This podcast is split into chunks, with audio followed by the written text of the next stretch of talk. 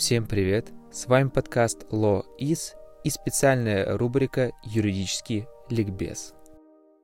За окном серая московская погода, но ничто не помешает записать выпуск юрликбеза. Сегодня я расскажу о судебном прецеденте как об источнике права.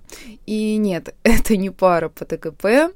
Дело в том, что явление судебного прецедента действительно интересно, особенно если его рассматривать с точки зрения российской системы права. Так давайте же начинать. Как всегда, мы начнем с пары водных, а именно с определения судебного прецедента и его соотношения с другими похожими терминами. Судебный прецедент – это решение судебного органа, конкретного судебного органа по конкретному делу, которое вступает в законную силу, то есть это пример правоприменительной практики, которая имеет силу источника права. По сути, является одним из средств достижения единства судебной практики. Однако то предложение, то есть конец моего предложения, это тоже вопрос дискуссии, но об этом чуть позже. Если судебный прецедент функционирует как источник права, то, конечно же, мы должны выделить несколько признаков.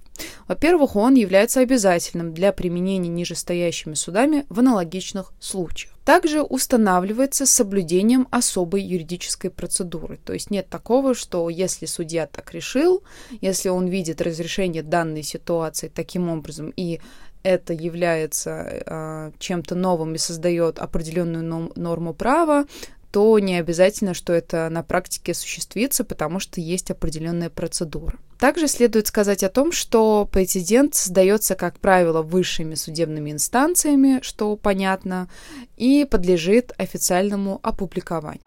Давайте же рассмотрим соотношение судебного прецедента и судебной практики.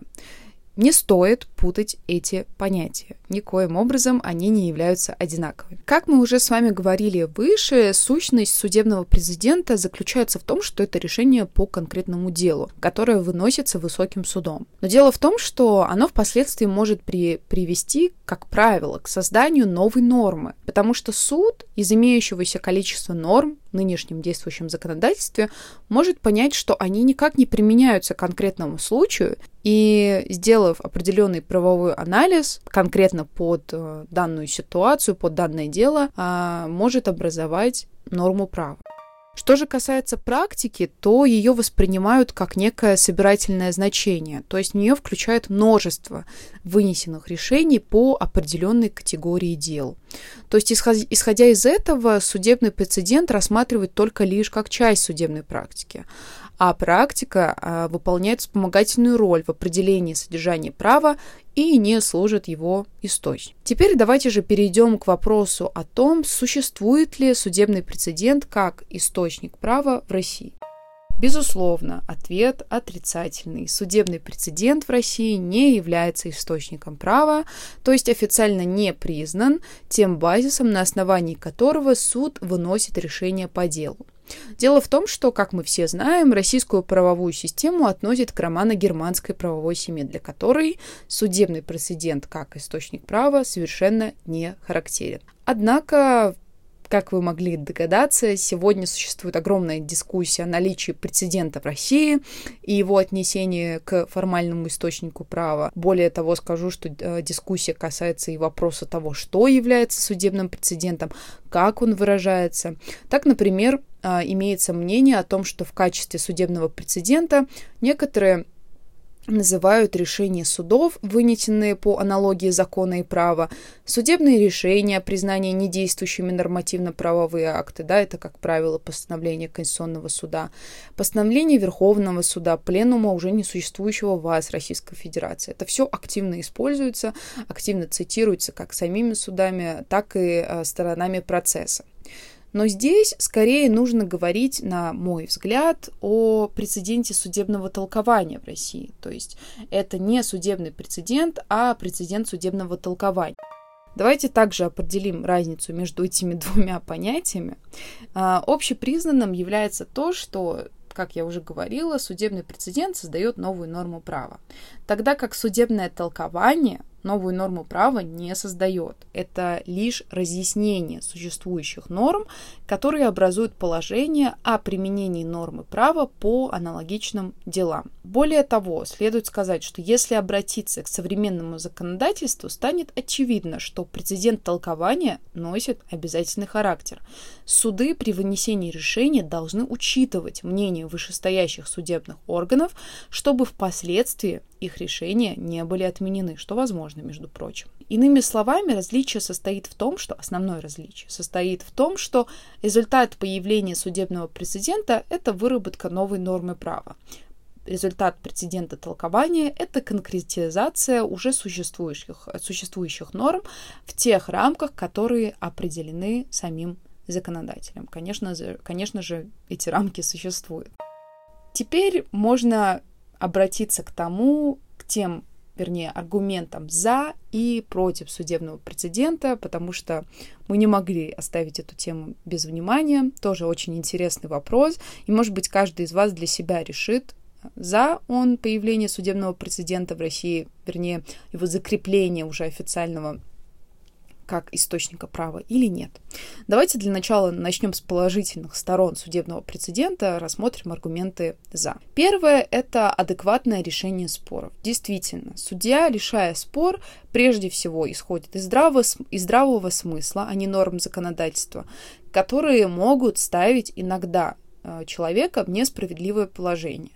А, иными словами, норма, которая сформулирована в законодательстве, а, появилась очень-очень давно, однако сейчас уже новые обстоятельства, э, общество шагнуло далеко-далеко вперед, а, появились определенные технологии и так далее, и так далее. И если исходить из здравого смысла, то решение, которое предлагается законодательством, может ставить действительно человека такое странное положение, несправедливое. И поэтому здесь на помощь может, грубо говоря, прийти судья. Убедительность прецедента. Э, он принимается на основе большого объема доказательств, как правило, и изучения обстоятельств дела. То есть это то, про что я говорила выше. Есть определенная юридическая процедура для того, чтобы прецедент существовал. И юристы могут предвидеть исход аналогичных дел. Они могут определить, какие доказательства и какие доводы принимаются самим судом. Далее это, безусловно, гибкость прецедента. Они могут учитывать течение жизни, изменения в сфере технологий, науки, то есть это то, что я говорила в начале. Э, изменения касаются и общества, восприятия людьми, и людьми тех или иных вопросов. А вот этим как раз-таки закон похвастаться не может. Это лишь небольшой перечень аргументов «за». С остальными, я думаю, можно ознакомиться самостоятельно и опять-таки сформировать свое собственное мнение. Теперь давайте будем говорить о минусах судебного прецедента. Они, безусловно, как у любого явления, как у любого источника права в данном случае имеются. Во-первых, это то, что неясно, какая инстанция вправе выносить судебные решения. А, непонятно, каким образом их пересматривать, если они несправедливые и необоснованные. Ведь а, никто не может дать стопроцентную гарантию о том, что высокий суд а, действительно может принять справедливое и обоснованное решение. Такой риск имеется всегда. Еще необходимо осветить тот момент, что неясно, чем конкретно должен руководствоваться судья в своей оценке. Ведь высокие риски произвола, безусловно, потому что это все-таки носит субъективный характер. Его а, конкретные, конкретные убеждения, его конкретное мировоззрение может очень сильно повлиять на тот, конкретный, на тот или иной исход дела. Более того, при накоплении прецедентов, что, безусловно, может случиться, если прецедент э, будет признан э, источником права, непонятно, как ориентироваться в этой массе. Это будет намного сложнее. И никто еще не решил проблему коллизий и или противоречий между ними, между прецедентами. И с этим еще связана непредсказуемость перемен позиции самого суда. Время от времени они корректируют свою ранее высказанную позицию, что также может создать определенные проблемы. Безусловно, прецедент, он рассчитан на конкретную ситуацию и не способен, подобно закону, дать решение проблемы, которая спровоцировала возникновение спора. Например, по мнению некоторых юристов, судьи в своих решениях уклоняются от разрешения или разъяснения вопросов, требующих их внимания – И об этом, кстати говоря, часто сам Конституционный суд говорит в Российской Федерации. А, более того, президент все-таки исходит от одного или а, нескольких судей. Нормативный же акт, он принимается с учетом мнения множества специалистов, юристов, общественного мнения. Мы сами на примере законодательного процесса в России знаем, как это сложно, сколько этапов существует для того, чтобы а, закон был принят. И они помогают отфильтровать наиболее неприемлемые положения того или иного акта. Текст прецедента изменения внести нельзя, он принимается уже по факту. Это был небольшой перечень а, тех а, негативных сторон судебного прецедента и положительных сторон судебного прецедента. На этом, пожалуй, я закончу сегодняшний выпуск Юрликбеза и призываю вас еще более углубиться в эту тему.